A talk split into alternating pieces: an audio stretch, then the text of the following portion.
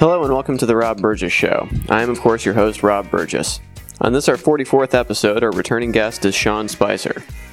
You first heard Sean Spicer on episodes 23 and the very first episode of this show. Sean told me he wanted you to know two things before we began. Number one, this episode is not safe for work. Number two, he is absolutely not speaking as President Donald Trump's press secretary. And now, on to the show. So for anybody who's tuning in who doesn't know who I am not Donald Trump's press secretary. I just happen to share his name. In reality, I'm Black Packer from when I first appeared on the show. And that blog was written as part of a series that I wrote for the Guerrilla News Network, which was a communications network set up in opposition to the Bush administration. And I have been cool as a cucumber watching everything go down with Trump. Really? Because I've seen the end of the world happen before. I saw the end of the world happen so bad that I ran to the hills and moved into a cabin in the Redwoods because what I thought the true economic fallout of the 2007-2008 collapse was going to be. I thought it was going to be food riots. I thought we were going to see a complete collapse of the dollar. I did not lose that bet. I didn't win it as well as I thought I was going to. But in terms of calamity, I've seen how well things work themselves out. If you want to do something fast, do it with as few people as possible. If you want to do it slowly, do it with a large company. And it's death by committee. And the amount of damage that one person can cause is limited by the sheer amount of people who have to say something about the opinion. And I have no doubt things are going to get fucked up. As long as rockets do not fly into the sky,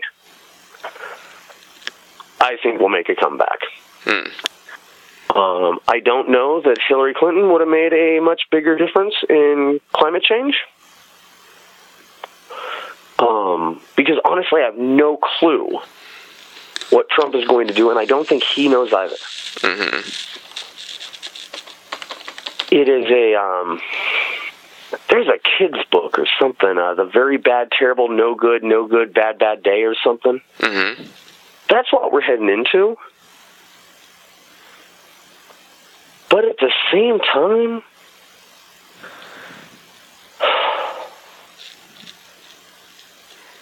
we'll make it through.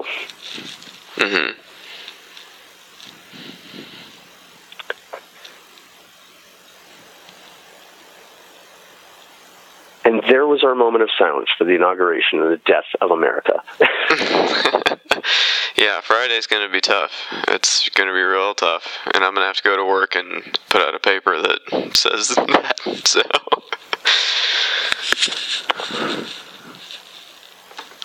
I'm not cursed with that. Or blessed with that. I mean, how do you feel about his treatment of the media? How do you think the media as a whole is going to react? Or how do you think the media as a whole has reacted? Boy, that's a big question. Well, we saw a preview of that at the press conference, you know. He basically shouted down Jim Acosta from CNN. CNN, yeah. And he also proceeded to take a question from Breitbart instead. So that's your new normal. So I don't think that the establishment media is like quite prepared for this, especially the people. And we were talking about this with Jonathan last episode. The White House Correspondents' Dinner is just a joke, and it's like kind of one of those wink wink nudge nudge, oh, we're all on the same team. And it's like, you know, well, we shouldn't all be on this, you know, you should be publishing things that these people, what is the George Orwell quote, journalism is publishing what someone else doesn't want printed and everything else is public relations or whatever. Right. So anyway, Yeah, no, the establishment press is not prepared for this. It's really going to have to be people like Amy Goodman and people on the outside that have always kind of operated there, but now kind of are more needed than ever, you know. Anybody that's like, yeah, you know what I'm saying. So, I disagree. Mm-mm. So,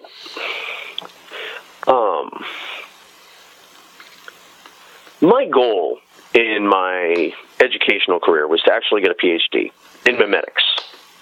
And I believe we spoke about this once before, but to cut down to it really quickly is Richard Dawkins, writing a book about genetics, came up with the idea that if a gene is the basic building block of genetic information, there must be a basic building block of cultural information. Mm-hmm. He said that it was a meme. Nowadays, memes are cat pictures. And recently, there has been this backlash against the media. Mm-hmm. But the fact is, we have become the media. And one of the things I fought for and was an activist for while I was in college was media democratization. Is at the time, we were watching this massive grab of media channels by 7 corporations. It's gotten smaller. And it was, all of the media was in a top-down structure. Mm-hmm. And with the internet, it started out slow. And you had things like GeoCities, where suddenly somebody could make a page about anything. And then you had Tribe.net, where groups could come together and discuss things. And you had MySpace, where people could put blinking GIFs and really annoy everybody on the planet. And you had Facebook, where all of a sudden, wow, you can talk to grandma. But you can also share that news story from InfoWars. Mm-hmm. And suddenly, media stopped being top-down. Mm-hmm. It was no longer a one-way communication, and media stopped being those 4 main companies that owned everything, mm-hmm. and media started becoming everybody, mm-hmm. and it became a mosh pit of information. And unfortunately, in most forms of civil discourse, mm-hmm. the loudest voice does not win. The loudest voice stops the conversation because it becomes impossible to have a conversation with the loudest voice. Mm-hmm. And you see this, not so much today because there's weird tie-ins on identity, but you still see it. Mm-hmm. In the YouTube comment section, the internet rule of don't read the comments just bit us in the ass, because while we weren't reading the comments fucking organized and gave us a fucking orange Cheeto fucking Hitler, because that's exactly who should be the leader of the YouTube comment section. Yeah, he's the biggest internet troll in the world. Like... No, the most successful his one. Followers yeah. become an amorphous group. Yeah. And the reason why we will continue to lose to groups like this is because you say, let's look to Amy Goodman, and they say, let's look to 4chan. Mm-hmm. But Amy Goodman, but the difference is if Amy Goodman gets something wrong, there will be consequences. No one will take her seriously anymore. That's what happens mm-hmm. when you are a working journalist and you sign your name to things like she does. But if you're just some rando on 4chan, if you get it wrong, so what? Just make up a new username or something and move on. There's no And so how does Amy Goodman win against that? Well, she has one... Dude, it's playing Pong against somebody who has 10 billion lives, and you've got one ball. Who wins in that? Yeah, okay. The person with infinite lives. Uh-huh. The 4chan trolls, Breitbart, Stormfront, all of these internet asshat chuckle fucks are out there, and they're going up, down, down, left, right, B-A, start, and getting infinite lives. And meanwhile, the intelligent people who are taking the kind route and doing the nice way around things are stepping up with 3 lives and wondering why they lose. Because the rules don't matter anymore. We don't live in a post-fact world. We don't live in a post-truth world. We live in a post-rules world. We're making new rules as we go along. And if you're running by rules that are 30 years old, you're going to get run over. And that's what Uber did to taxi cabs. That's what Amazon did to bookstores. That's what Yahoo did to newspapers. And it's grown and it's grown and it's grown. And now what we've seen is its step into the White House. I think that journalistic integrity might need to take a back seat to a mimetic imperative. Okay. But what was your opinion about what BuzzFeed did? I actually felt that they did it well. So BuzzFeed wrote an article saying, "This has been leaked to us. To the best of our ability, we have rated it as confirmed, confirmable, likely, unlikely, and improbable." But this is the entire docket that has been leaked. And here are the other news organizations that have it. This is going to come out. And because it hasn't come out, we feel the need that we should put it out in its entirety and let you judge and let there be discourse. They handled it remarkably like the Pentagon Papers. Is that we're merely going to publish. And at the time of the Pentagon Papers, it had to actually be published on papers. So they excerpted and they admitted to public record. You can get it if you want, but here's what you need to see. Nowadays, okay, great. Here's the entire freaking thing. There's nothing but bandwidth in space.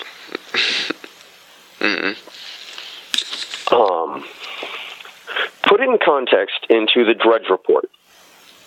So this is where blog entered the popular vernacular. Is everybody at all of the major news organizations knew that the affair had happened with Lewinsky. But nobody would report on it because there was no verifiable source. And the Drudge Report was the National Enquirer. Not even the National Enquirer. He was just some chode with 20,000 readers who was publishing gossip about D.C. And he broke the story. Suddenly, all the news outlets had a new story. The story was not that Bill Clinton was having an affair. The story was that this shitfuck blog had said that Clinton was having an affair and claimed to have access to the dress. The story was the Drudge Report. The story was not the affair. So what BuzzFeed did with that docket, I think, is a new method of journalism. I mean, look at WikiLeaks, which I don't want to talk about tonight. It's been a rough breakup, but it's, you know, you're dating somebody for 12, 15 years. You've paid their rent. You've given donations. You like what they're doing.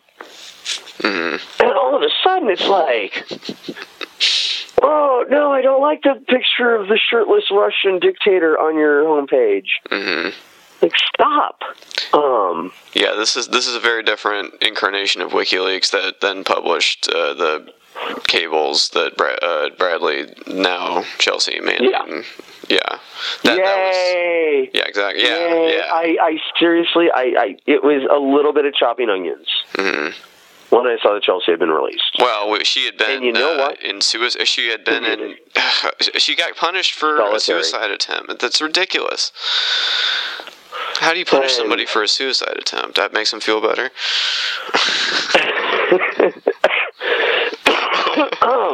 Chelsea Manning was going to rot there, mm-hmm. and is not a threat, mm-hmm. and did do what her interpretation. Mm-hmm.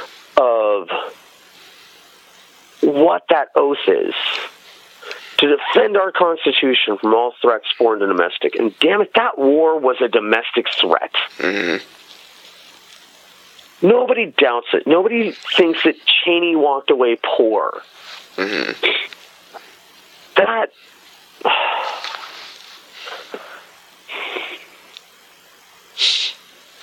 what Bradley Manning did was courageous. Mm-hmm. I think that it was misguided, mm-hmm.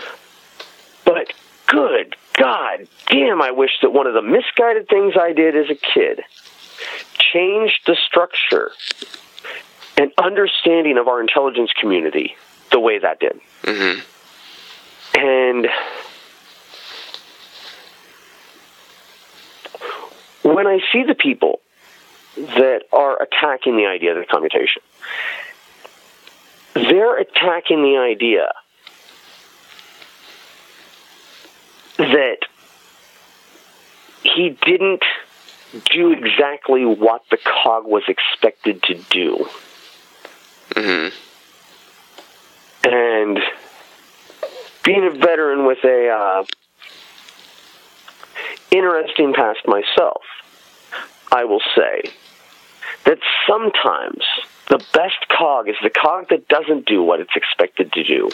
The best cog is the cog that does what the mechanism is supposed to do. Mm-hmm. And do you know who Mario Chavo is?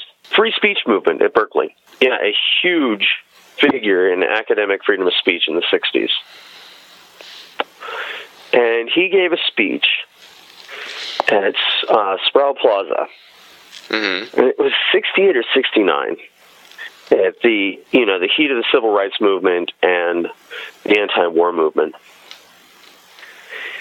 And I wish I had a computer in front of me so that I could give you the quote verbatim. Mm-hmm. But he talked about when the machine becomes so reprehensible to our own existence, it becomes our duty to throw our own bodies upon the gears of that machine so that it may no longer function.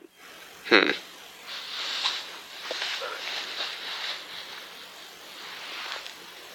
And to take it back to what I was saying earlier about, I disagree with waiting for the luminaries to speak in the mainstream media. Hmm. And I do think that Amy Goodman has a very important role, because a guidepost of truth, a scientific drive to document with first-level resources mm-hmm. is important. But I think that the information war needs to be fought with mortars, not diatribes. Mm-hmm. Another quote, and I want to say it's McLuhan, Marshall McLuhan, but I think I'm mistaken. Mm-hmm. And it was, World War III will be an information war, fought not with bombs, but with ideas. Mm. Does that sound familiar? Was that Marshall McLuhan? That sounds right, yeah. That's what we are in the middle of. And our side is sitting there with a sword going, no, it's only noble to fight with a sword. Well, you've got a bunch of chuckle fucks with AK-47s walking into Dunkin' Donuts. Oh, it's all right to open carry.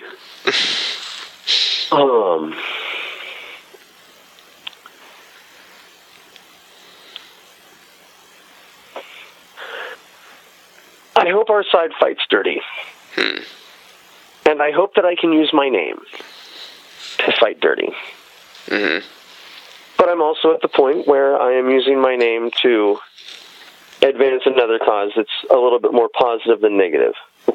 Mm-hmm. And I certainly hope that we respect the 10th Amendment in this country moving forward. Can you give us an idea of what the 10th Amendment... I was going to say 10th Commandment.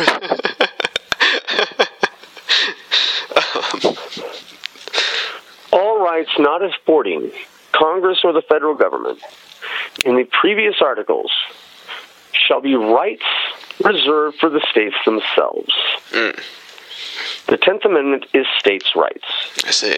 If it is not in the first 9 amendments or elsewhere in the Constitution, states have a right to dictate their own laws. Mm-hmm. And nowhere in the Constitution is net neutrality. Nowhere in the Constitution is cannabis. Mm-hmm.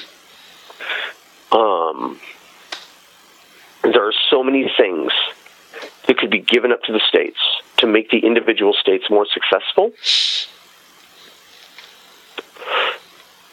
And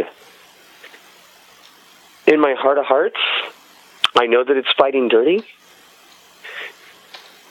because the cocksocks that voted for Trump. You've moved beyond deplorables. Are from places, no, not the deplorables. In their basket. People who, I really don't feel like explaining what a cocksock is.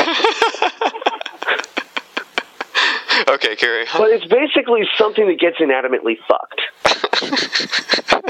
And people that vote that hard against their own interests, I vote them off the island.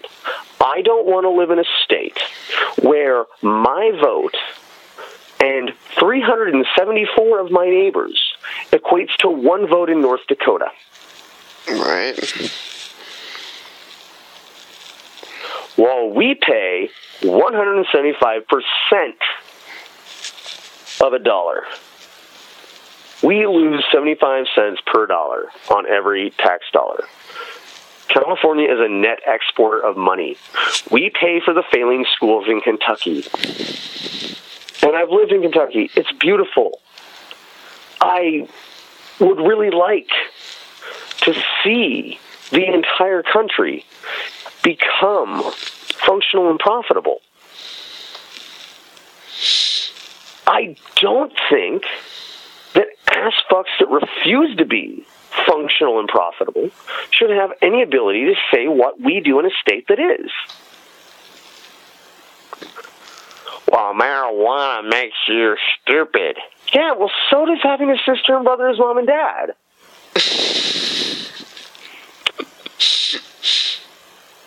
In case you haven't guessed, Rob, I have no political aspirations. I'm glad.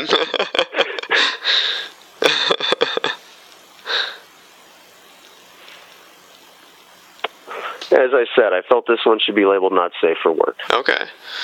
I am greatly concerned about the future of our country. Me too. I am incredibly confident in the will, intelligence, integrity, and fortitude of the American people to come through hard times and come out better for it. Mm-hmm. We become better for our perils.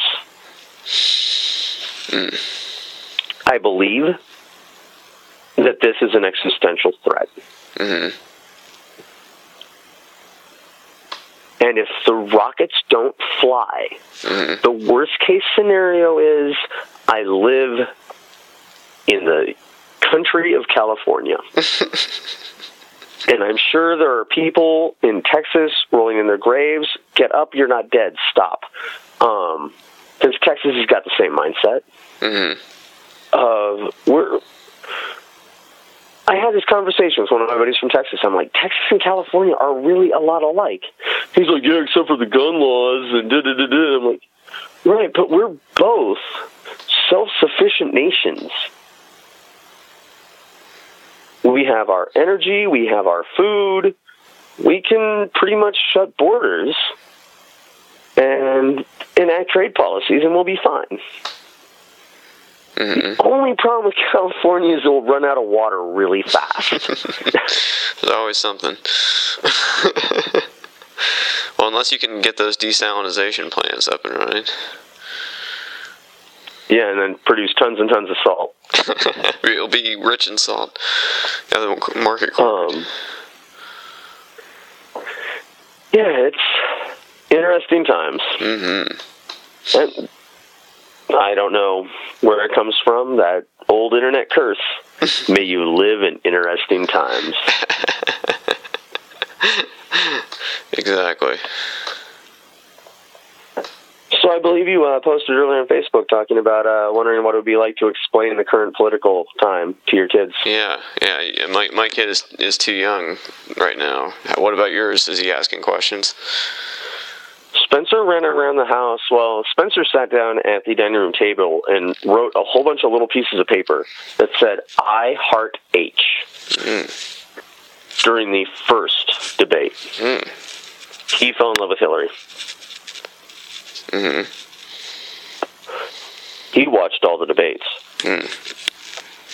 He's seen snippets of the confirmation hearings. Mm-hmm.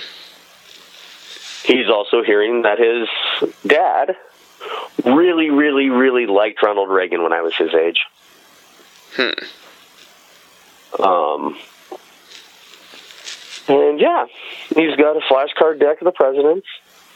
He says that he doesn't want to ever get another one. These will come with Trump.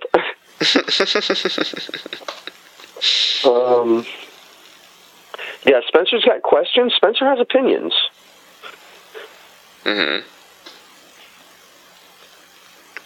Sometimes it's a bit rough. We sent him out of the room during the second debates when the whole rape conversation occurred. That was, yeah, I can't imagine. Now let's talk about not safe for work. Well, where did that come from? I mean, one of the words that we've really been teaching Spencer is statesmanship. And we have these shining examples of statesmanship. And we have the Tea Party movement. Mm-hmm. My mouth is agape right now, and I'm thinking back to biology class to try to remember what type of fungus it is that spreads this way. But the Tea Party movement is not related at all mm-hmm. to its parent organism. Hmm.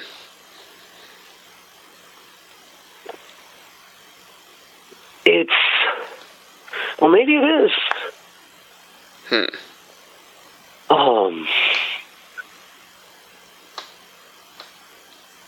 But the Tea Party movement has been kind of co-opted. I mean, there's a lot of people who say that it was not grassroots, but AstroTurf mm-hmm. from its very inception. Koch brothers. Yep. But it became an uncontrollable beast. Mm-hmm. And then it became an uncontrollable beast that realized it could pay the rent from the same people mm-hmm. that paid for the people that founded them. Yeah. And this is... Seriously, if the Tea Party was a person, this would be a Greek tragedy. I don't know, man. This is crazy. I don't even know what to think of that. This whole thing. What do you think the worst thing that could happen is? Honestly, nuclear war probably is my biggest concern right now. I'm honestly there with you. Yeah. And it worries me about the hard Brexit. Mm-hmm. Worries me about the but the back and forth with Taiwan. Yeah. what's going on with Egypt and Saudi Arabia. Mm-hmm. Yeah. And the threat that we're going to leave NATO. Yeah. Mm-hmm. That's a lot of falling apart. Mm-hmm. And I don't think any of that actually leads to nuclear war. What I think it leads to is the dissolution of the UN. Hmm. And the UN being based in the League of Nations, the whole goal of the League of Nations was so that we would sit down around tables and scream and yell at each other. Mm-hmm. But at least talk in front of everybody. It was group therapy to avoid World War III. Mm-hmm. I mean, World War I was the war to end all wars. Mm-hmm.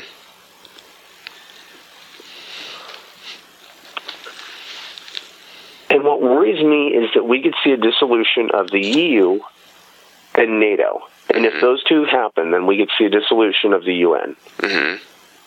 And then we get into some weird shit. Mm-hmm. And as one of our mutual heroes once said, when the going gets tough, the tough get weird.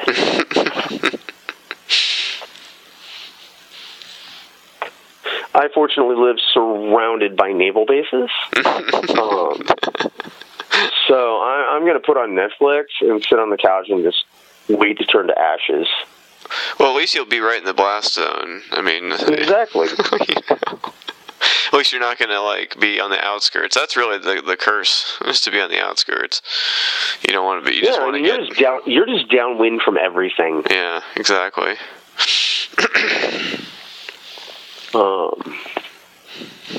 Yeah, here we go, right back into the 80s. Mm-hmm. There's some interesting political theories about Reagan's performance. Hmm. Is that Reagan as a leader playing the part of a cowboy with nuclear weapons mm-hmm. was scripted. Well, he had very, very good press handlers. Yeah. Well, that made me think of another thing with another Republican president. Did you ever hear the thing with Nixon and the madman theory? No. Okay. So there was apparently this one time in 1973 or something that he was going to try to convince the Russians that he was crazy. So he flew a bomber with nuclear weapons on it, straight at Russia, and everything went to DEFCON 4 for a little while. And he was the madman theory. They'll think I've gone crazy. I don't know what he was trying to accomplish, but it was wild. Apparently that actually happened, and who knows how bad that could have gone, No, actually, that works. You ever listen to the Dead Kennedys? Of course. So, I think it's on Frankenchrist, mm-hmm. where Jelly Biafra goes into kind of a piece of spoken word about being harassed by two frat boys for being weird. Yeah, it was at a live show while one of the strings broke on one of the guitars. Yeah. And he's like, I know, I'll act like I'm crazy.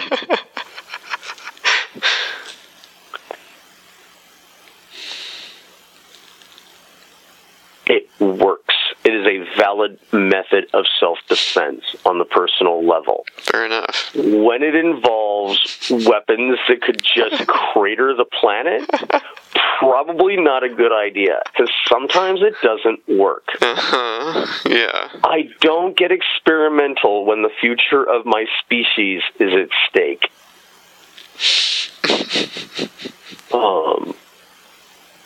Yeah.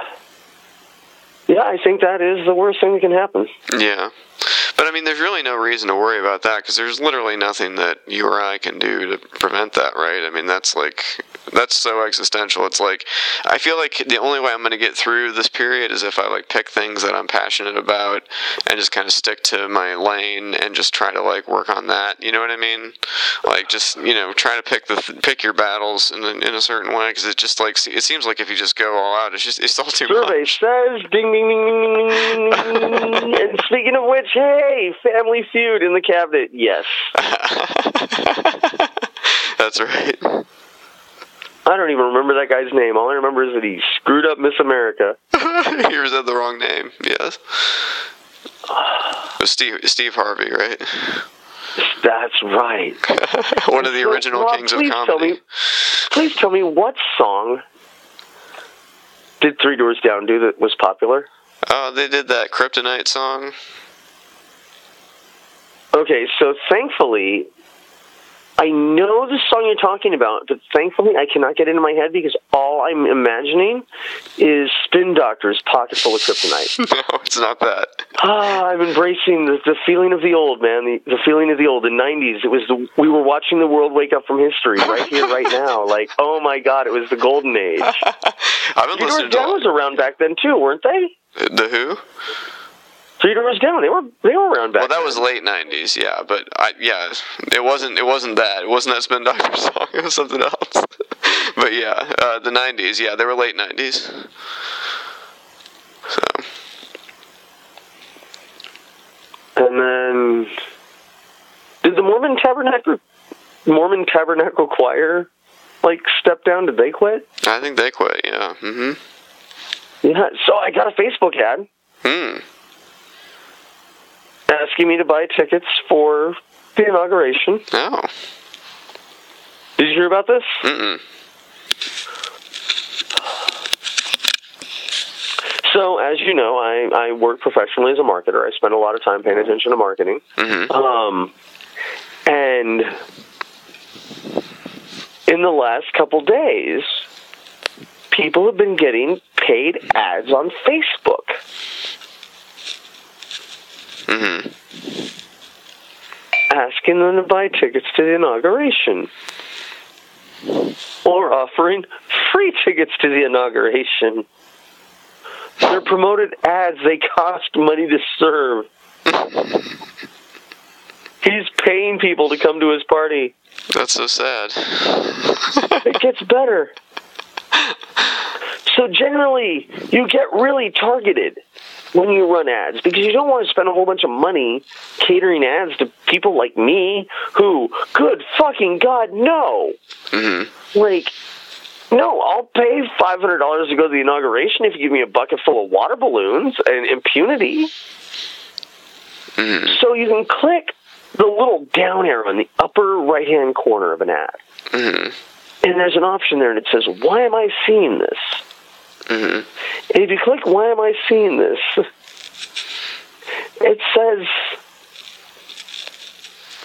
Donald Trump wants to let people 27 and older know about this event. Oh, no. I don't care. Just anybody who's not a millennial. And that's the targeting they're doing on Facebook. That's crazy. And they're probably spending millions on it. Yeah. So apparently there were scalpers who bought tickets for the inauguration for $400 early, thinking they could resell them for $700. The best quote I read from a scalper was, I think I might have to go.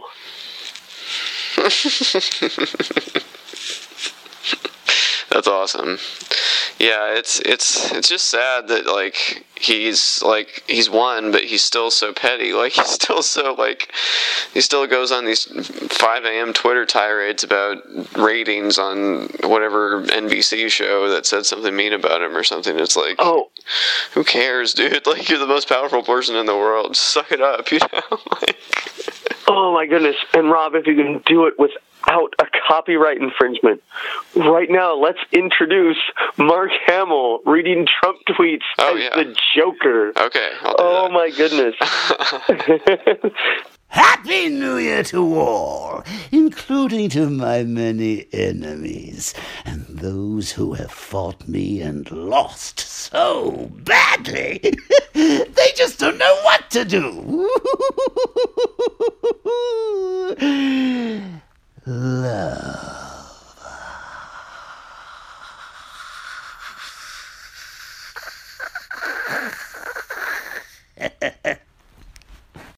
Meryl Streep, one of the most overrated actresses in Hollywood, doesn't know me, but attacked last night at the Golden Globes. She is a Hillary flunky who lost big.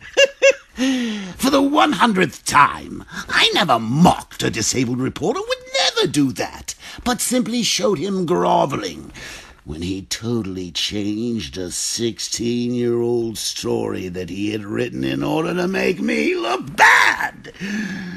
Just more very dishonest media.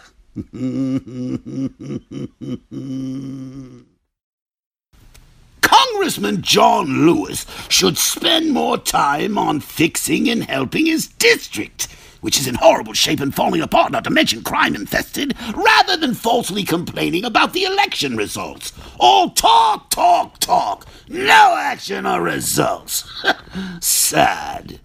Congressman John Lewis should finally focus on the burning and crime-infested inner cities of the U.S. I can use all the help I can get. Brilliant. Mm-hmm. It's perfect. Yeah, that's the perfect voice to be read in. Yes. I hated Twitter. Mm-hmm. I knew a bunch of the guys who created Twitter. Really? It was built. It started out being built at a cafe right down the street from the nightclub I ran in San Francisco. Hmm. Yeah, cool guys, and their whole idea was, what if you could use a text message like the internet and broadcast to the whole world? Mm-hmm. So Twitter was built before smartphones. Mm. Twitter was the idea that you could have infinitely large SMS groups. But the thing is, I'm like, I don't want to communicate in text message. I write long-form articles. No, I don't want to write 140 characters. That's nonsense. Mm-hmm.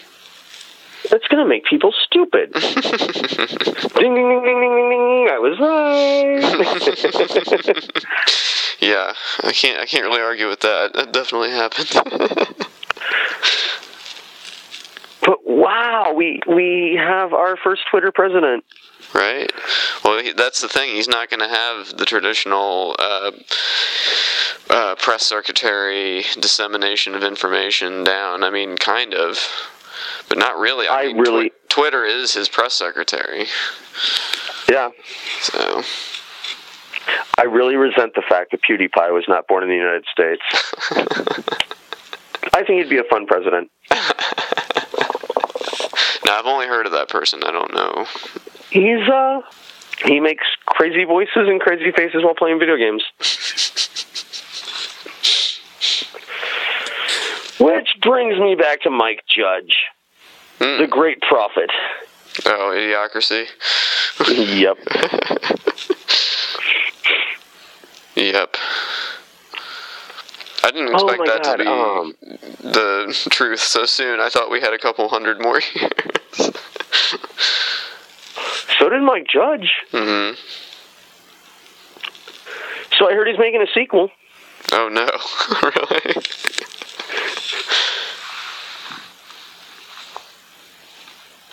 And we're all in it. Oh. It's called Right Now. Yes. President Camacho. Yeah, so that's it, the 90s. Right here, right now, watching the world wake up in history. Mm-hmm. I got you. And so here we are in the teens. Mm. Right here, right now, watching the world wake up from literacy.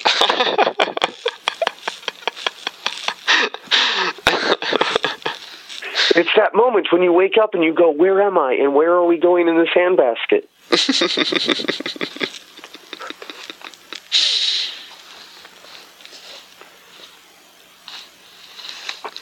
praise be unto Saturday Night Live. Yeah, yeah. So I've been appreciating what they've been doing. That really feels like a very vital thing right now. What they're doing, they're kind of confirming. Like it feels like it's like, okay, I'm not crazy. This is nuts. Like, this is not normal. This is just, yeah. Yeah, are you in any of the underground Hillary groups? No. Isn't that invite only? Doesn't somebody have to invite you to that? Yeah. No, nobody's invited me. I'll teach you the secret handshake. I never even asked, just people added me.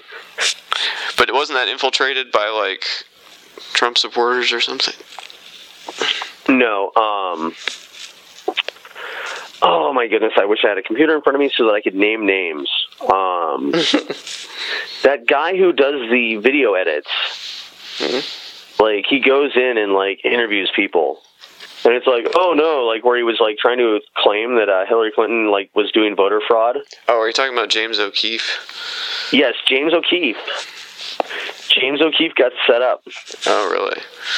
James O'Keefe got set up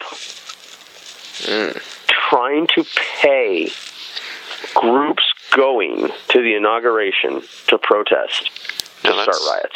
That's a real thing. I don't know how deep you want to go on that, but you want to go back to the WTO protests. There were agitators in the crowd breaking windows when there was peaceful protests going on, so they were trying to start. I was there. Oh, can we get into that or no? Yeah, we can actually. Okay. So I'll say this. There are two groups that were at play there. Mm-hmm. There is a group called the Black Bloc, mm-hmm. who I call fucktard 18-year-olds. And sometimes they're 50. They're gnarly, crusty punks. But the tactic of the Black Bloc is to splinter group off unauthorized protests and cause damage to what they consider to be icons of the oppressive culture. But their tactic, their goal, is to actually draw police presence away from the front of the march. And so they scatter and they cause so much trouble that the police can't stop the march. Again, I will say, they're fucktard 18-year-olds. I don't like their tactics. They cause trouble. They cause police to get angry and hit the front of the line with billy clubs. That hurts. So, Asian provocateurs mm-hmm. have been around for a long time. Mm-hmm. And this was happening in the Civil Rights Movement. Yes, absolutely. So, are you familiar with the SDS, the Students for a Democratic Society? Mm-hmm. So the Students for a Democratic Society were infiltrated by agitprop leaders who were specifically trying to incite violence. Mm-hmm. The leadership backed down, and the group itself was running as a violent revolutionary group that was actually pretty much under total control of Asian provocateurs. Well, I've heard a quote once that made a lot of sense. If it's organized, it can be infiltrated. Absolutely. You know.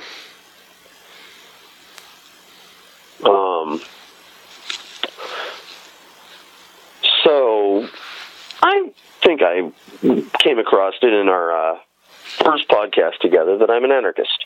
Mm-hmm. And I'm not an anarchist that, I think there should be no law and we should all just be able to rob everything and steal. I believe the less control that is exerted over a group or society, that a group or society given a removal from outside hostile forces will function better under the leadership of all than the leadership of few. So kind of a really hardcore version of democracy. I was a leader in a couple of different anarchist groups. Mm-hmm. But as a leader, I was a leader at certain projects. So it was, okay, we want to do this. Hey, can you organize that? Yeah, I can organize that. And I know some people who can do this. Can you find somebody who can do that? And we'd come together, we'd do something, and then we would dissolve. And what you would frequently see is leaders that wouldn't allow their groups to dissolve. Mm. They would find a further purpose and a further purpose. Mm-hmm. And you would start to see non-anarchistic principles build up. Hmm. And when I was much younger, I had the idea that utopian societies, democracy, communism, anarchism, could only exist in groups smaller than 50 people. Because once you get into a group larger than that, mm-hmm. you will encounter people who will start to subvert it and take it over. Mm-hmm. You'll start to see factions form. I don't think 50 was the right number. I think it's much larger than that. Mm-hmm. But I do think that any utopian or idealistic structure for government or society mm-hmm. ceases to work at a certain level and becomes dystopian. Mm. And I think one thing to consider is, by a margin of 3 million people, there is a significant number of people in America who see Trump's ideology as a path towards utopia. Mm-hmm. Well, it's a cult of personality in a lot of ways that just put all their trust in him, you know? Yeah. That's why it's so hard to shake the hardcore ones off. There's just literally nothing you can do or say, I feel like. Maybe he was right about that thing about shooting a guy in Fifth Avenue and he'd get more supporters. Maybe that's true. The guy who created Dilbert thinks it's hypnosis. You should have Ash on the podcast to talk about Jonestown. Mm-hmm. Yeah, I think it's topical. Yeah, the parallels between that situation and this are very prescient, yeah. Yeah. It's like, only I can fix your problems. All right, so let's just pretend it's not an existential threat, that somehow we can stop nuclear war. Okay. Shy of building an Iron Man suit... and, like, punching through the wall of the White House. Why are we discounting that so quickly? Because I have a 6-year-old, and that's exactly how we would say we were going to do it. Yeah, right? We're going to build power armor, and we're going to punch through a wall. Of course. Why wouldn't you? Hey, listen. One of the things I really, really miss about the military mm-hmm. is that problems can be solved by making them do push-ups. Or shooting them. When you get really deep into a complex problem, uh-huh. and you're dealing with commerce with multiple countries and timelines and hundreds of Excel spreadsheets and just more PowerPoint than should ever exist, sometimes you just sit back in your chair and you go, I wish I could make this do push-ups or shoot it.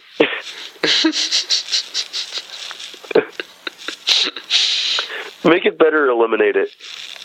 And that simplicity of solutions is what has gotten us to where we are now.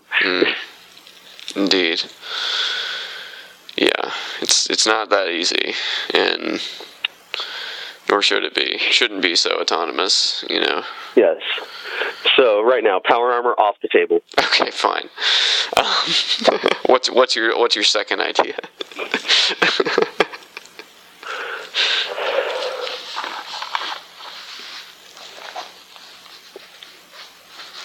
I think right now, the Amy Goodmans and Elizabeth Warrens, the Bernie Sanders are working on it. And I think that is just immediate impeachment. Well, I mean, I cannot affect that. Yeah, there's immediate grounds for it, so it's really just whenever they want to pull the trigger. So I do really funny shit in digital marketing and write Twitter bots and Instagram growth hacks. Mm-hmm.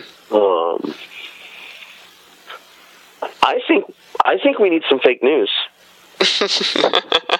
Why does that have to be fake, though?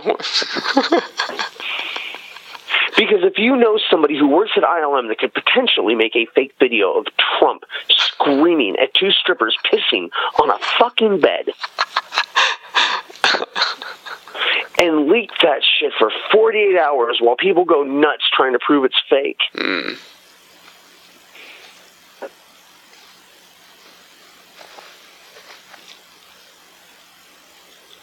I think we go asymmetrical. But that's— are you familiar with the concept of asymmetrical warfare? Well, yes, it's what Russia's doing right now. But if we put the fake tape out, then if the real tape comes out, people will just say that's fake too. Actually, I don't think what Russia is doing is asymmetrical warfare. Well, it's cyber warfare. It's cyber warfare, but mm-hmm. asymmetrical warfare is where a country with very limited military resources mm-hmm. uses very small units to inflict consistently small damage mm-hmm. to an occupying army, but never actively engages. I think Russia's engaged. Yeah, okay, fair enough. Maybe it's a little more than... And they're also not a smaller military. No, I wasn't saying that at all. I clearly think that, yeah, absolutely. But I'm saying they're not expending a lot in that. Asymmetrical warfare is what we ran into in Vietnam. Yes. It's what Russia ran into in Afghanistan. We're going to pop out of a cave and shoot down your helicopter, but we're only going to do it when it's nice out. And as soon as winter happens, we're going back to the village and selling bread to you. So it becomes a war of attrition. Mm-hmm. The underdogs, those behind by 3 million votes. Those who had not voted, so therefore did not get polled, are now in a position of power.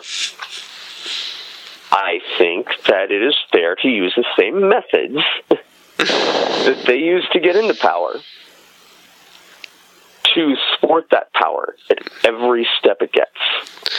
Well, I hope that the Democrats have finally learned the lesson that Barack Obama never really seemed to, is that the Republicans are never going to meet you halfway.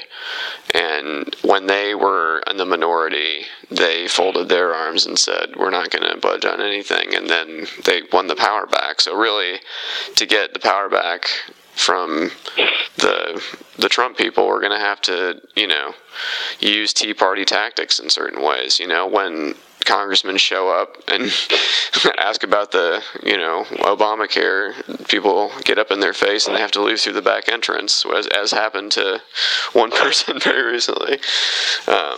So, I don't know. I think it's like, yeah, you're right. You got to use the same tactics of the other side. But if you degrade yourself morally, then, I don't know, it's like wrestling with a pig or whatever, right? Arguing on the internet is like the Special Olympics.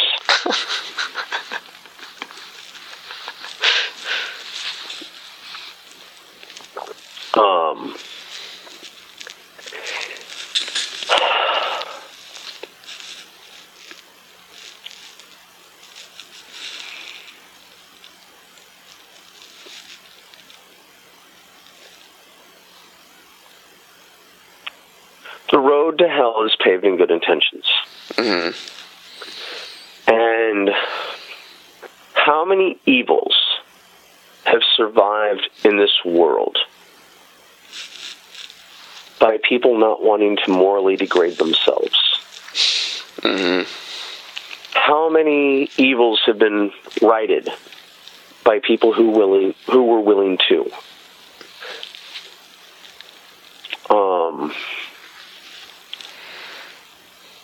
every Malcolm, there must be a Martin, and vice versa. Mm-hmm. And coming so recently after Martin Luther King Day into this installation, not inauguration, mm-hmm.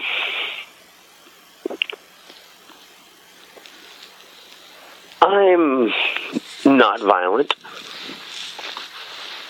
but as I have faithfully expressed through my tongue and my profanity this evening, mm-hmm. I believe we have moved into an era that is post-statesman.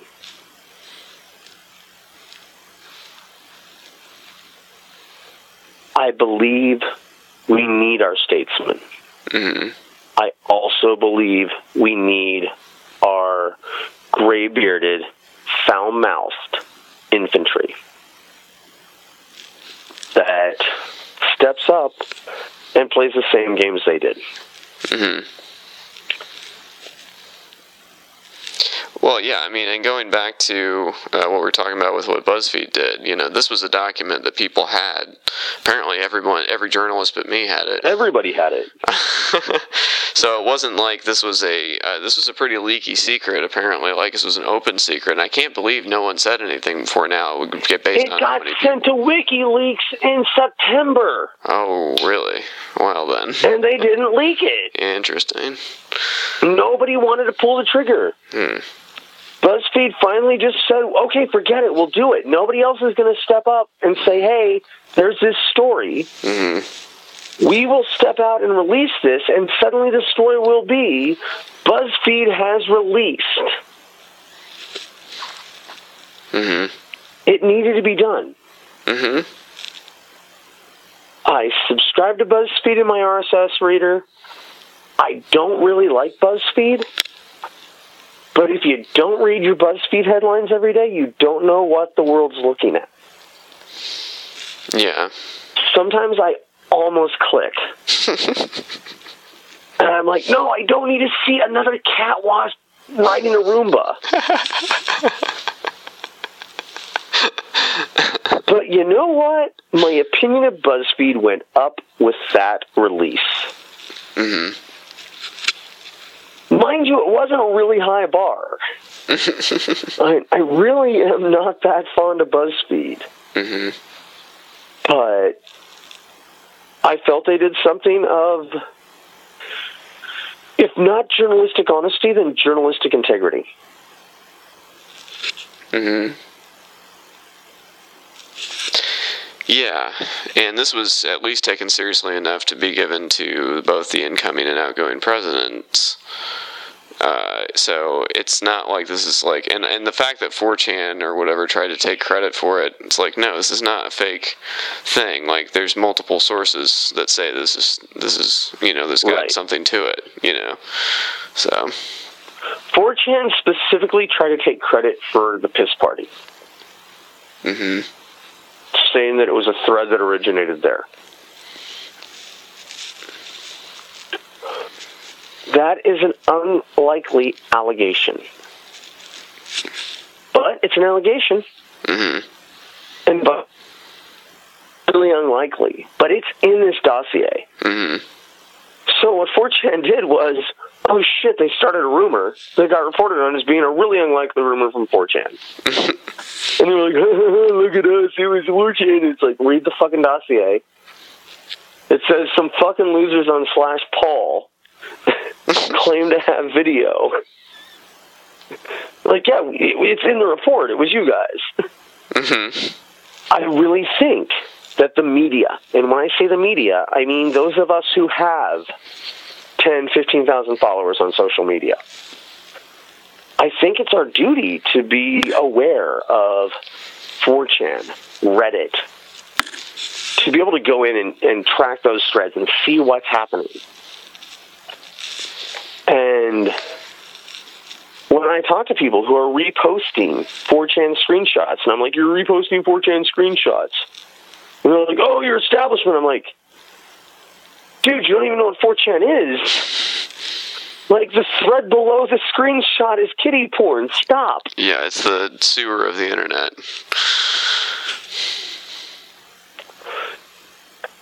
It really is. Yeah. And the thing is, I'm sitting here going, I really don't want to say I don't respect 4chan, because the thing is, I like that 4chan exists. I don't like that it has any influence on the real world. And suddenly it happened. Mm. That's not good. And people don't know what 4chan is.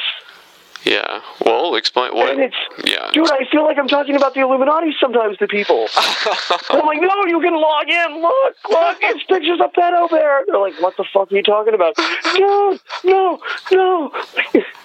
Dude, that's just a whole bunch of people saying really weird shit. But would you describe at 4chan as the place where most internet memes start?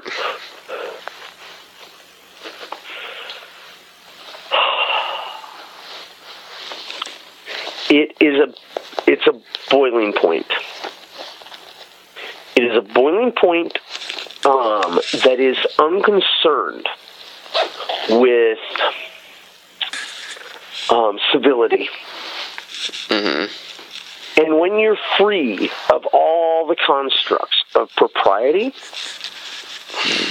and you have 10 billion posts a day, and people copy pasta. Mm-hmm. Once a day, something's going to emerge as funny as anything Eddie Murphy ever said.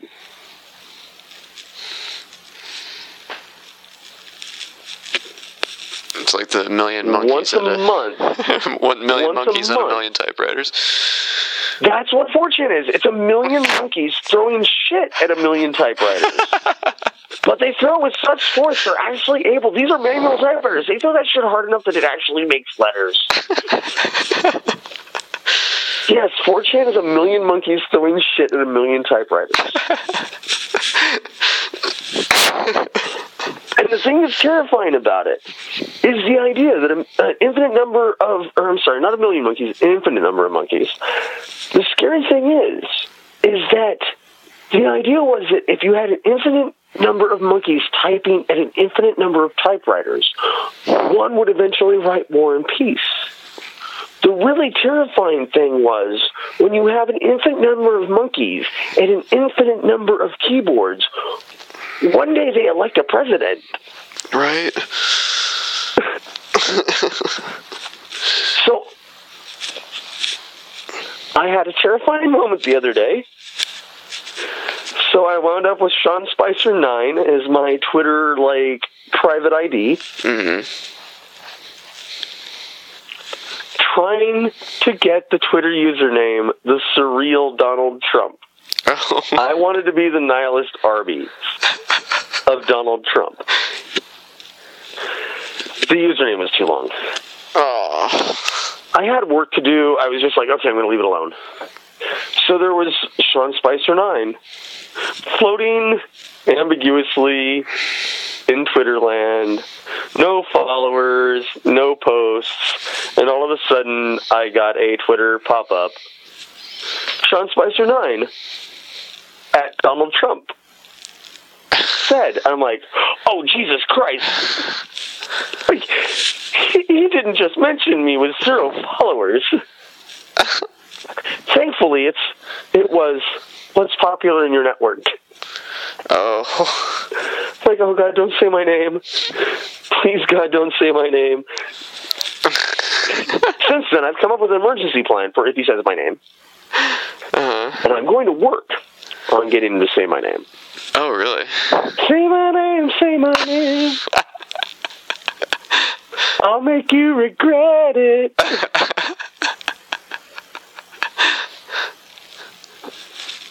How is this going to happen? I'm curious.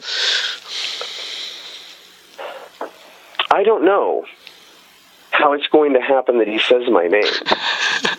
I have a response plan for when he does. Uh-huh.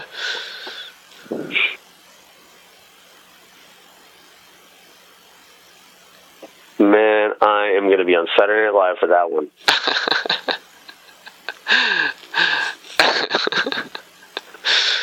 Yeah, that was an awesome one. Let's not focus on the PB party. The following is a rebroadcast of Donald Trump's first press conference as president-elect.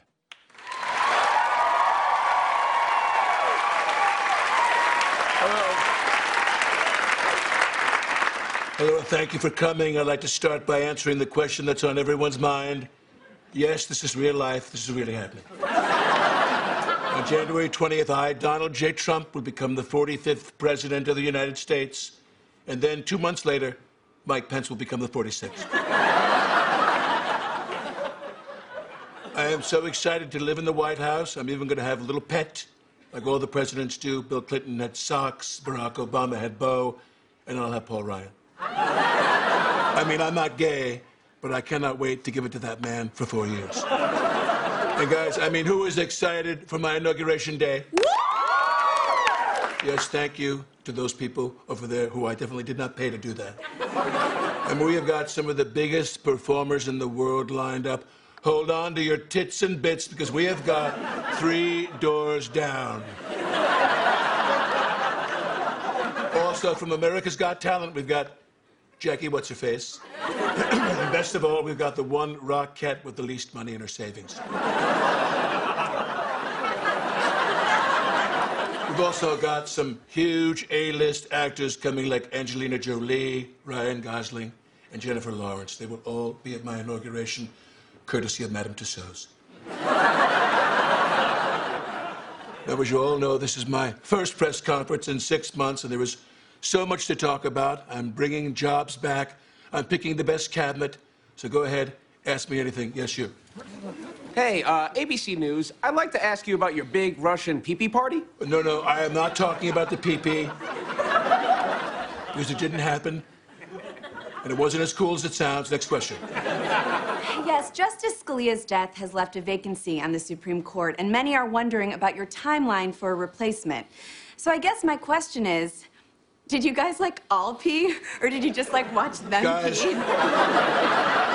Guys, no, I do not want to talk about the pee-pee.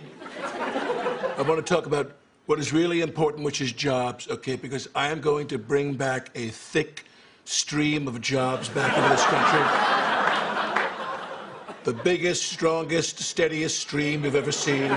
This country will be literally showered with jobs. Because I am a major whiz at jobs. And this would be a golden opportunity for me as president to make a big splash. Now, who's with me? I know you're in. How about you? You're in? You're in? You're in? You're in? You're in? You're in? Okay.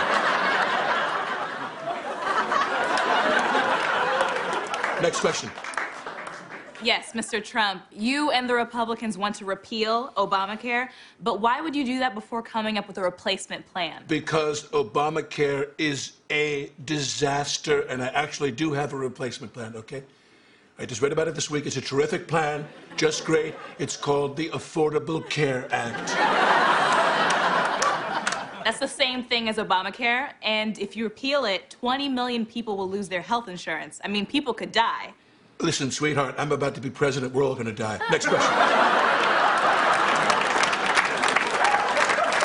Yes, Mr. Trump, many people are concerned about all your business conflicts. Have you taken the proper steps to divest from your companies? Yes, I have. I've turned over all my businesses to my two sons, Beavis and Butthead. They're here today. Can we get a shot of them? Shot of them? Look at those two little American psychos. You can tell they're good businessmen because how slick back their hair is. Explain how it's going to work, boys. I'll be in charge of the day-to-day operations as well as overseeing all new deals moving forward. And I'm Eric. Thanks, boys. Now, I know some of you think I'm not really divesting from my companies and this is all a big scam. But here, with actual proof, is my tax lawyer. Hello, yes, hi. My name is Sherry Dillon. I'm his lawyer. And this right here is all the papers that prove Mr. Trump is really divesting. I mean, look at all these papers. If he wasn't divesting, how could there be so many dang papers? This paper's here, this paper's here. I mean, it's like, help, help, lifeguard. I'm practically drowning in papers. Still don't believe me? I read every paper out loud right now, starting with this one. Oh, that's right, they're fake. You know,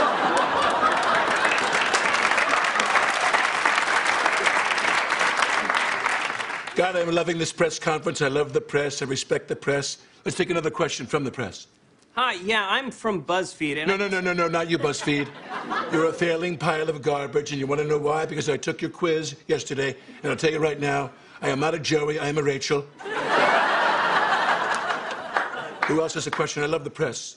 Yes, Jim Acosta, CNN. No, not CNN either. You're overrated. You're fake news. I tried to watch your network last night, and there was just some crazy blonde woman spouting lies. That was Kellyanne Conway. Oh, right.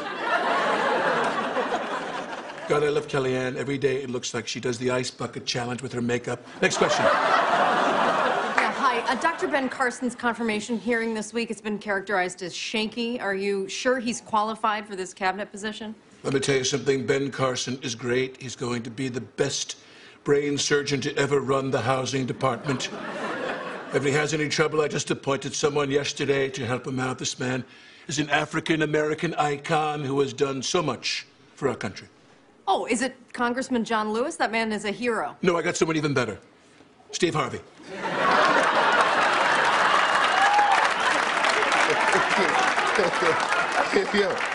Yeah, that's right. It's me, Steve Harvey. Yeah, I do government now. Does this bode well for our country? Survey say.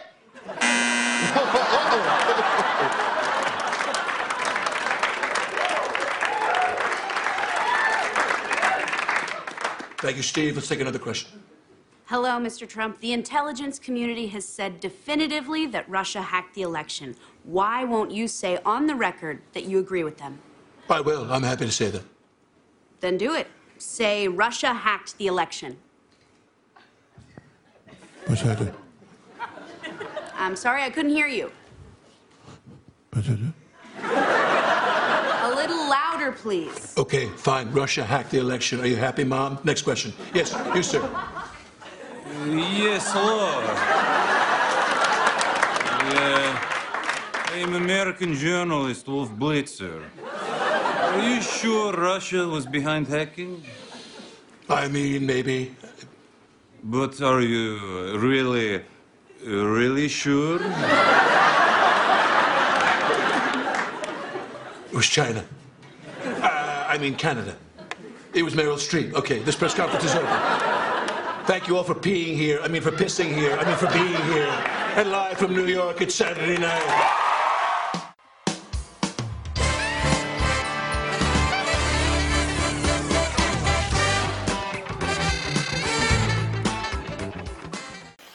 Yep, when the going gets tough, the tough gets weird. Yeah. And I think all I can do right now is focus on my professional career. Of course. I've got a pretty interesting and pretty useful role right now. Mm-hmm. I really think that all I can do is look and chuckle at the moment. Mm-hmm. I have a feeling that this is going to be the most ineffectual executive branch we've ever seen in history. I just think he's not going to do anything but tweet.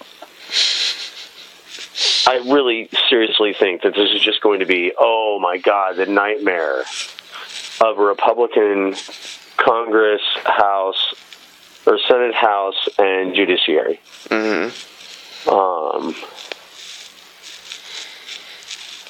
I don't think he's going to offer any leadership at all. Yeah. That's actually the most hopeful thing. That I think they're going to close him off.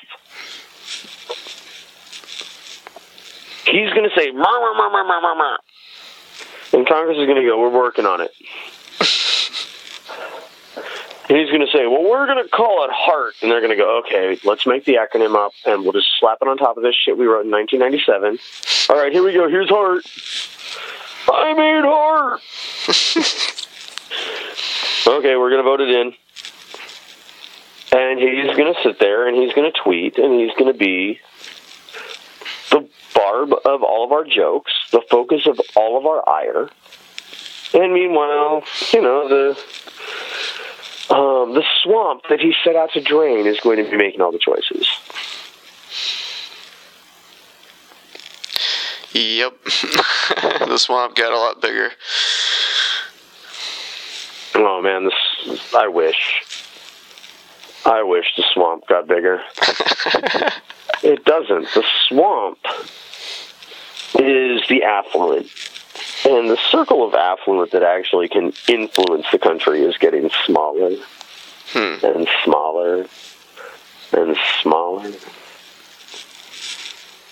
And I talk to my friends who think they're, oh man, I'm lower upper class. I'm like, really? Well, okay, so why do you go to work every day? Well, no, actually upper class means you're investment class.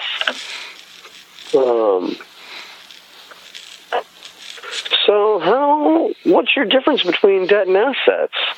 No, I'm sorry, you're upper lower class. Mm-hmm. And I don't know who the quote's from. I've seen it a number of times, but it's America's problem is that there are no poor people.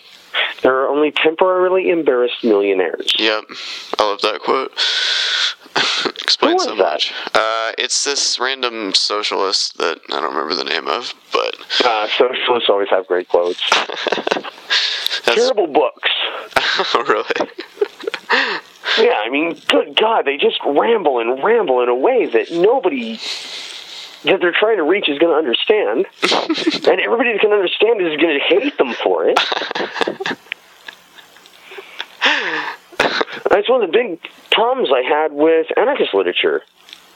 I'm like, guys, quit trying to show off that you have 2 PhDs. Like, nobody knows what you're saying.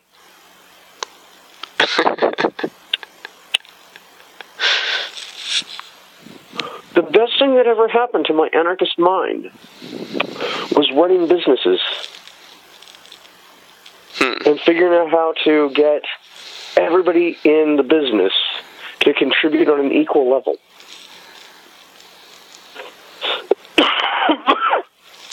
I never used the word proletariat. Mm-hmm.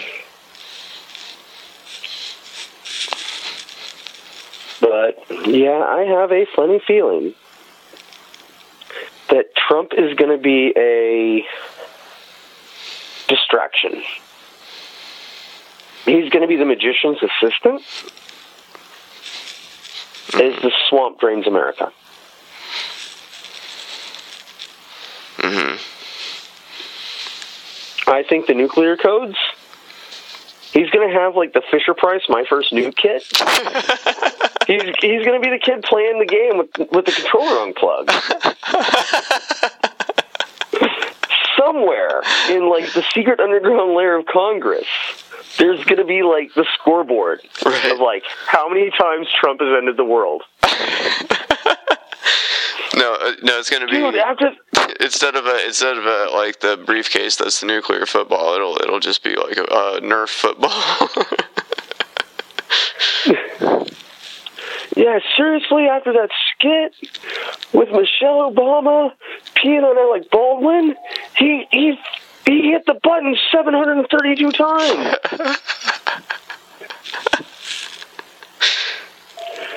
We figured he was looking for backspace to hit the Twitter limit. Right.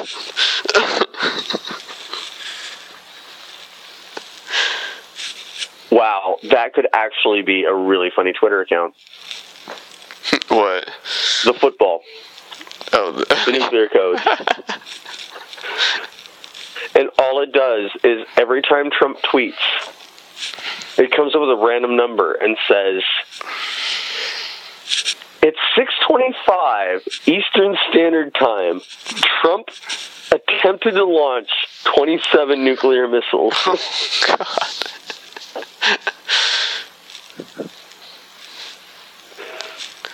Although I have seen a Twitter account that is like, it just retweets all the things that he says, but if you were like a responsible, normal person, what you would say.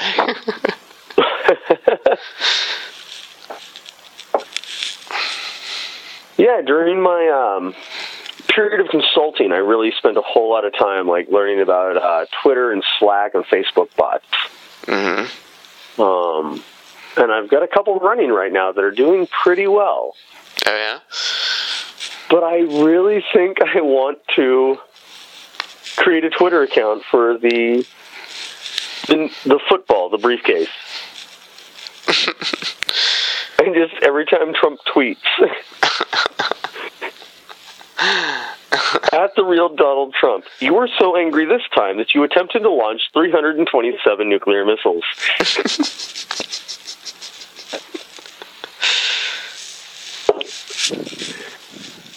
You know, with the username Sean Spicer 10. Yeah.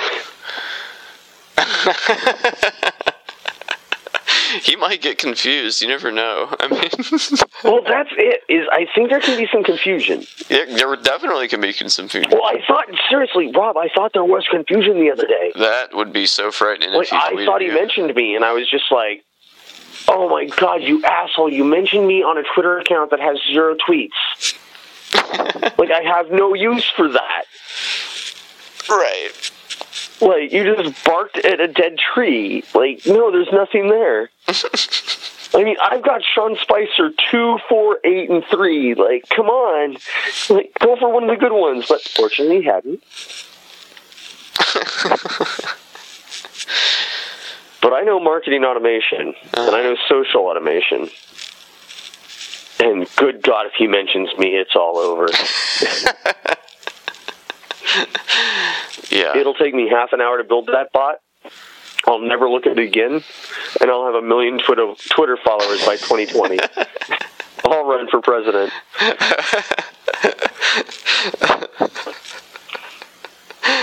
That's awesome. Actually, no, I won't. I will program the bot to run for president. We don't need one. Here's a Twitter bot. It just says fuck every 15 minutes. At the most at the highest trending hashtag. Is this like an Idiocracy? How the best picture winner is just the butt farting? Yes. Oh man. You know, right after September 11th, there were a lot of articles talking about how that moment was the death of irony. Mm-hmm. It has just come back like Jesus. I am about as ironic as it gets. Exactly. Actually, I wouldn't say ironic. I'd say sardonic. Mm-hmm. It's a little bit more nihilistic than ironic. Yeah, it's like gallows humor or black humor or whatever. Yeah.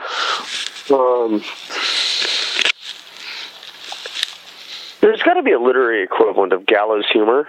Mm-hmm. When it's told from the point of view of the hangman. Hmm. Interesting.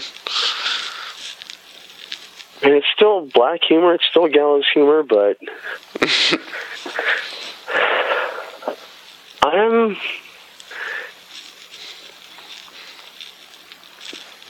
am strangely confident going into this. Well, that's good. I hope for your confidence. I mean, it's going to be bad, but, I mean, we've been through bad before. Mm-hmm. Our parents went through bad. Our grandparents laugh at us. And, whoa, you... Bad. Bad. Like, oh, yeah, so a depression is 2 consecutive quarters of downward economic growth? No. No. A depression is you're selling apples and your friends steal them from you because they can't afford to eat. Yeah. Like, let's talk about bad. Like, fine, let's talk about polio and dysentery. Yeah. We don't know what bad is. Mm-hmm. I mean, good God, I hate that term, snowflake. Mm-hmm. But yeah. Damn, I know where it comes from. It's a military term. Hmm. When you start complaining about something like, why are we walking all this way and they're putting our trucks on the back of other trucks to take our trucks there? Why don't we just drive our trucks there? Come on, snowflake, just keep walking. Now think about that. Yeah, that's interesting. About who the snowflake is. Just shut up and keep walking. Get back on that trail. Yeah. Well, if snowflake means anything, then Donald Trump is the biggest snowflake there ever was. Oh, my God.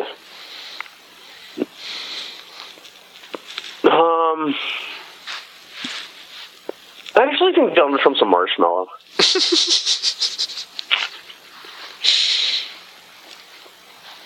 What's a marshmallow?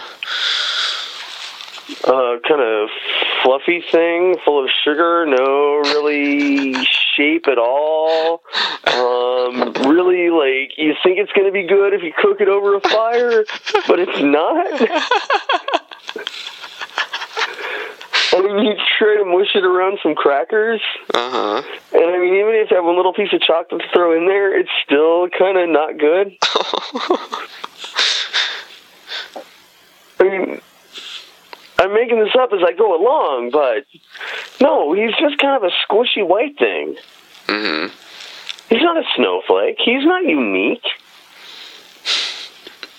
He's a douche canoe that was born to a millionaire dad. Mm-hmm. If he'd not worked a day in his life and just put his money into treasury bonds, he would be richer than he is now. Mm-hmm. And would not have screwed anybody over. Mm-hmm. Oh, my God. He's Lenny. He's who? Lenny from Of Mice and Men. The rabbits. He really means well. He just kills what he loves. Oh, gosh. Is this the rabbits?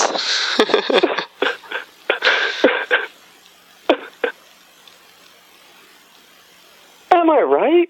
Oh, yeah. He's spoiled with no understanding of the consequences of his actions. He's like a child who walks in the middle of a movie and wants to know. You have no frame of reference here, Donnie. That's the supercut we need. Oh, yeah. It's just every Donnie sentence in The Big Lebowski. V.I. Lenin, Vladimir Ilyich Ulyanov. Oh, God, what would... You and Ryan are much better on the Lebowski quotes than I am. But you're out of your league, Donnie. Yeah.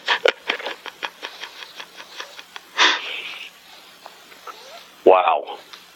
Donnie, you're out of your element. If I can figure out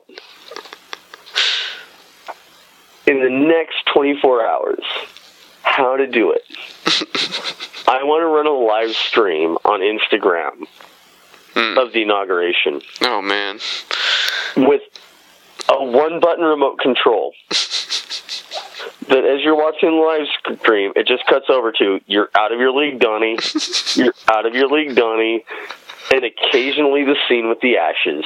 Oh, yeah. Donnie was a good bowler and a good man. a very Lebowski inauguration. Oh, wow. I have a feeling I would wind up with maybe not the Secret Service, but like some sort of weird Trump contingent at my house.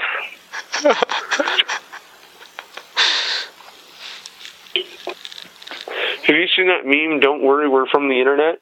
Mm-mm.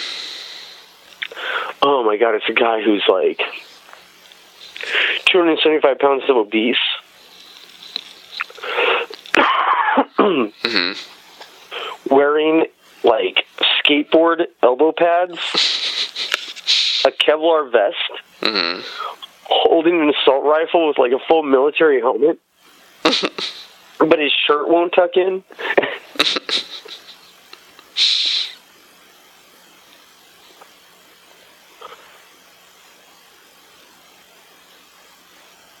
Ah, man, what a world. Mm-hmm.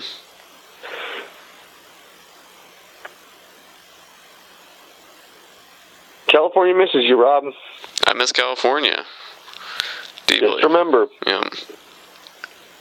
when they build the wall, we're getting them to turn right on our eastern border.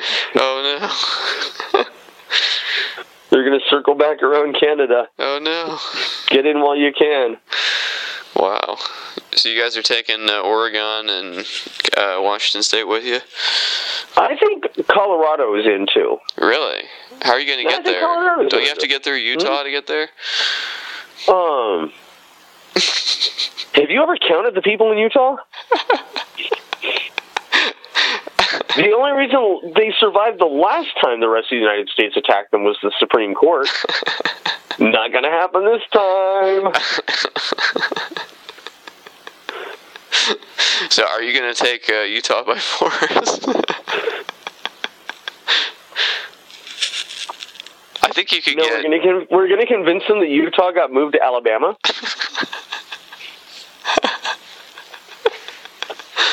And you can marry as many cousins as you want. Oh, God. Wow. Well, it's a plan. I think Nevada would be on board. I think they'd be with it.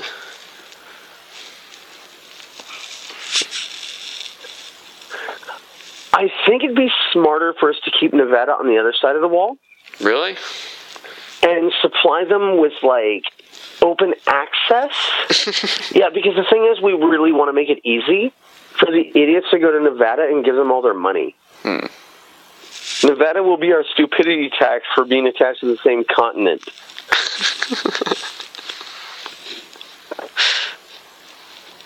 All right, it's March. It means free. It would be April. Hey, it's April. You just got your tax returns. That means free flights for everybody in Georgia. Oh, good God, if you become famous for this podcast and all the nasty things I said, my career's over. I'm going to do some heavy editing on this episode. Please do. I think there were some funny moments that weren't crass and weren't offending, like, the entire country. But honestly, Rob, I want to mosh pit with the world right now. And I don't want to do it because I'm punk rock. I want to do it because I want to defend my son. Mm-hmm. I mean, that's the thing about having kids, you know, you can't give in to despair or whatever, so.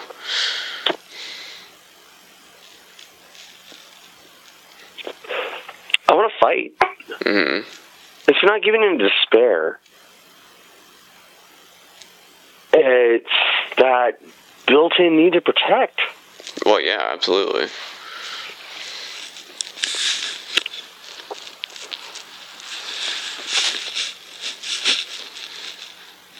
Ah, what a world, Rob. What a world. But this will be interesting, whatever happens.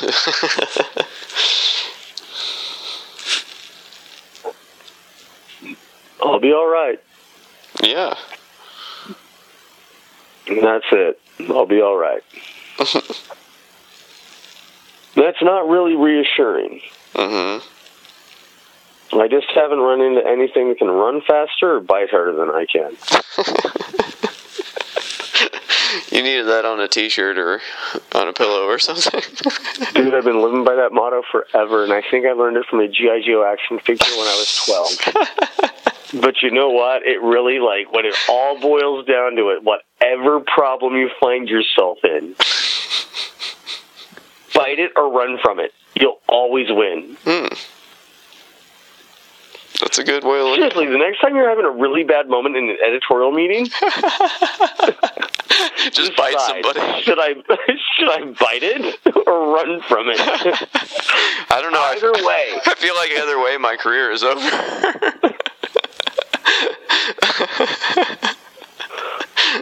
But yeah, I see what you're saying. I'll bet you $5 they give you a column. We're syndicating this. This is brilliant. And, hey, listen, all I lose is $5. But listen, no pic, no proof, so I really want to see that picture of, like, the good hard chomp. Check the dental records.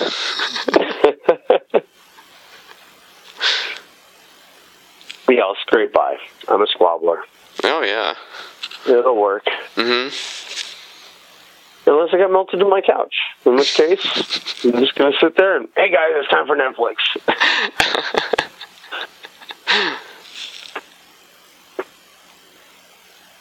And that's it. Sometimes there's just a point where you have to look at it and go, I can make the difference I can. I can't make the difference I can't. Mm-hmm. But I'm not going to make it easy for the jackasses. And when I look at the inauguration, and I look at what our country is trying to show us what it is,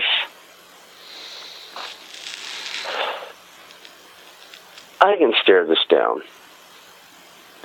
Mm-hmm. Anything shy of all of Trump's beachfront properties flooding because of climate change or nuclear war, mm-hmm. I can fight on my own turf. I can't change it on the national level unless I do some sneaky-ass 4chan shit.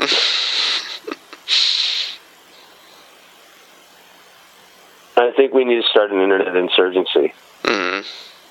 I think we need to be able to. I think we need to be able to inflict. God, Rob, what was it that forum that allowed the comments for the Ukiah Daily Journal? Oh, topics. Topics. I think the Democrats should have a organization capable of inflicting the pain and agony of topics on any internet site in the world. Come on. We don't even have to have all of us. We just need to have the 3 million difference in the popular vote. Mm-hmm. Participating in just copy-pasting. No, you're wrong. No, you're wrong. No, you're wrong. But yeah, thank you for coming back on, and that I do feel a lot better. You know, I do feel like I have a plan of attack or whatever. So, is there anything else you wanted to say before we go? Where can people find you and all that? No, actually, I would prefer people who didn't find me from this one. This was catharsis. This was I'm getting ready for a fight. Yeah. And my fight is not going to be against the president, against the Senate. Mm-hmm. My fight is going to be business, because that's who I am now. Mm-hmm.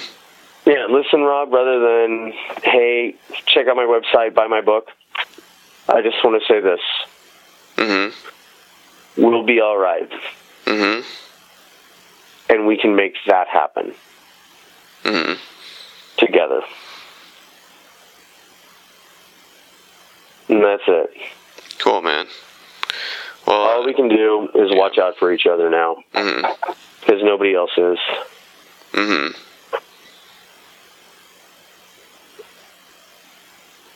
And at that point, I have a very large dog who is licking my leg, telling me to come inside. Cool, man. Well, I'll talk to you soon in Trump's America. Oh, my goodness, yeah. All right, Rob. Well, you have a good night, man. You too. Later on. All right. Take care.